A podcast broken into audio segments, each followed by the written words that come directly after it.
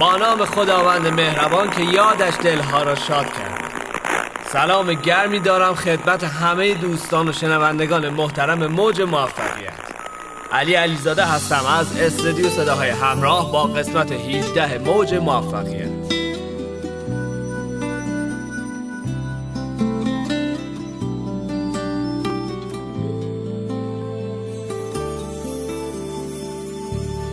با یه جمله خیلی زیبا از برایان تریسی این پادکست را آغاز میکنم.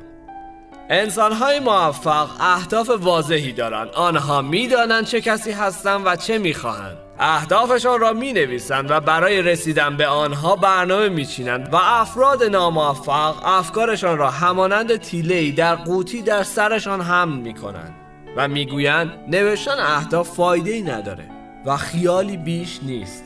همه خیالاتی در سر دارن، اما نوشتن همچون باروتی است که به فشنگ آماده شلیک شدن میدهد. پس با نوشتن شروع کنید و خیالاتتان را جامه عمل بپوشانید.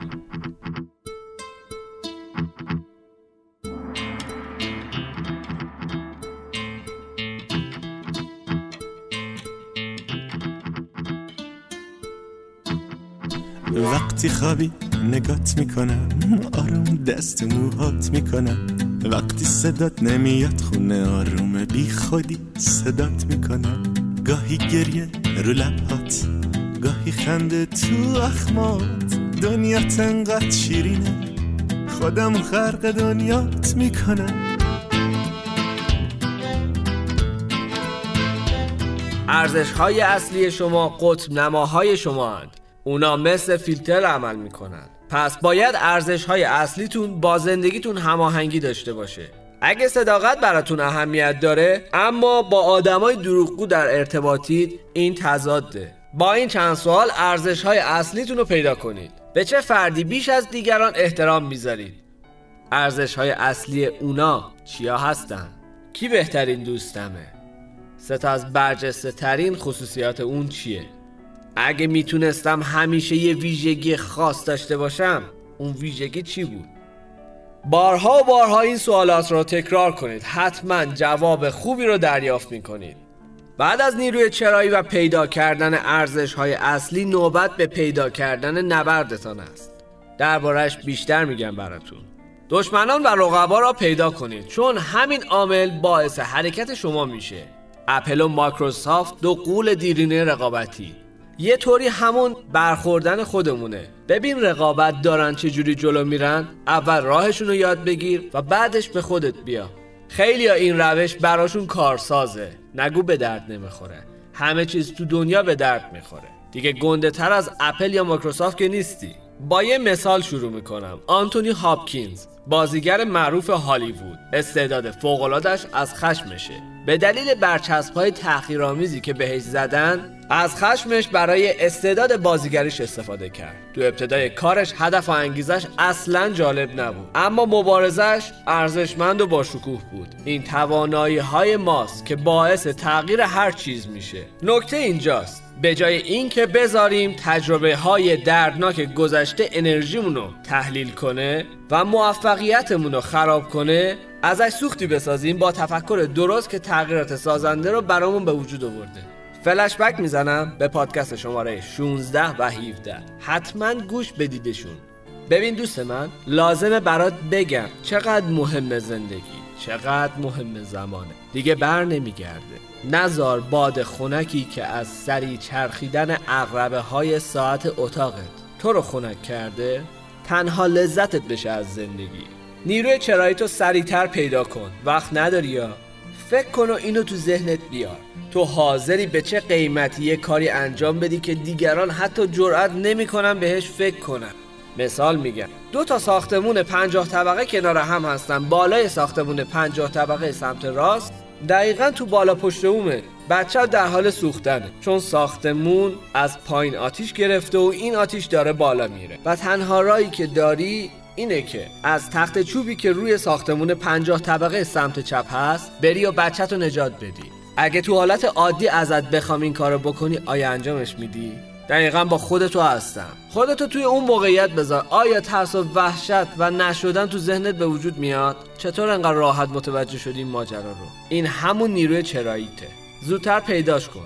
یکی از کارهایی که تو کلاس‌های تحول انجام میشه پیدا کردن همین نیروی چراییه. من و شاگردام همیشه روی این موضوع کار کردیم که چطوری باید بی‌باک‌تر، قوی‌تر و بدون ذهنیت منفی دنبال کنیم اون چیزی که واقعا دوست داریم رو. متاسفانه چون مبحث واقعا برای هر فرد متفاوته، نمیشه اینجا طوری بازش کرد که همه رو راهنمایی کنه. اما خلاصش تا این قسمت از پادکست ها وجود داره برای پرسیدن سوالای بیشتر در همین زمینه از شماره‌ای که هم برچسب کار شده و هم داخل اسم فایل هست استفاده کنید. اتفاقی که در پادکست شماره هفده صحبت شد درباره این موضوعه که روابط قدیمی خودمون رو بازسازی کنیم. موضوع اول، وقتی روابط قدیمیتان برایتان مطرح می شود یعنی مشتاق به تغییر و فعالیت جدید هست. موضوع دوم، پذیرفته اید زندگی که تا الان ساخته اید را خودتان اینطوری کرده اید. حس مسئولیت. و موضوع سوم، چراها کم شده و پیش به سوی چطوریا رفتی. قبلا گفتم اگه میخوای پیشرفت کنی حتما چراهاتو به چطوریا تبدیل کن. نکته حل مشکل روابط قدیمی، نیروی چراییتان رو اول از همه پیدا کنید. مثلا چرا باید با فلانی که مشکل دارم دوباره رابطه ایجاد کنم؟ اگه نیروی چراییتون اونقدر قویه، سوال بعدی رو جواب بدید. چه ارزش اصلی تو اون طرف وجود داره که باید حتما رابطه با اون شخص ایجاد بشه؟ یادمون باشه که هر انسان چیزی برای آموختن داره. نیمه پر لیوانو ببینید. البته یادآوری کنم به خاطر چیزی سمت کسی نرید، چون انسان‌ها به دلیل احساسات این موضوع رو کامل درک میکنن. بیایید به خاطر اینکه قرار دو کلام حرف بزنیم و از این حرف زدن لذت ببریم با هم باشیم. و در انتها شعری میخونم از ابن یمین. آن کس که بداند و بداند که بداند، اسب شرف از گنبد گردان برهاند. آن کس که نداند و بداند که نداند، هم خیشتن از ننگ جهالت برهاند. آن کس که بداند و نداند که بداند، بیدار کنیدش که بسی خفته نماند. آن کس که نداند و نداند که نداند، در جهل مرکب ابد و دهر بماند. یا حق. امشب غم دیروز و پریروز و فلان سال و فلان حال و فلان مال که بر باد فنا رفت نخور. به خدا حسرت دیروز عذاب است. مردم شهر به هوشی، مردم شهر به هوشی. هرچه دارید و ندارید بکوشید و برقصید و بخندید که امشب سر هر کوچه خدا هست. روی دیوار دل خود بنویسید خدا هست. نه یک بار و نه ده بار که صد بار به ایمان و تواضع بنویسید خدا هست. خدا هست و خدا هست و خدا هست. هست و خدا هست و خدا هست. خدا هست و خدا هست و خدا هست.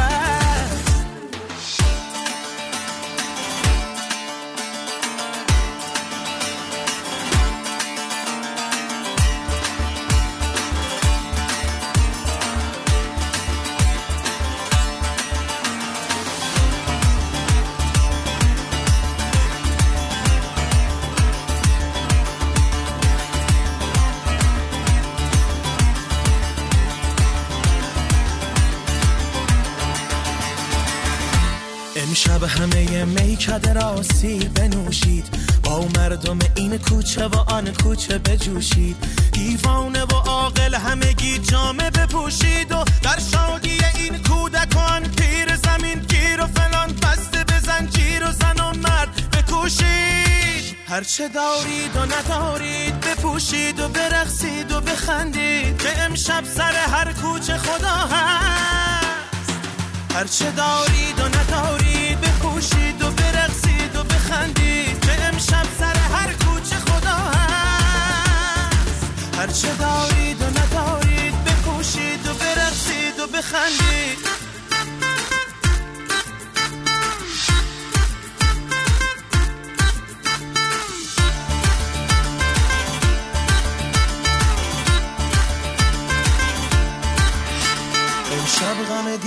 و پری روز و فلان سال و فلان حال و فلان مال که بر باد فنا رفت نخور. به خدا حسرت دیروز عذاب است، مردم شهر به هوشی، مردم شهر به هوشی. هرچه دارید و ندارید بپوشید و برقصید و بخندید که امشب سر هر کوچه خدا هست. هرچه دارید و ندارید بپوشید و برقصید و بخندید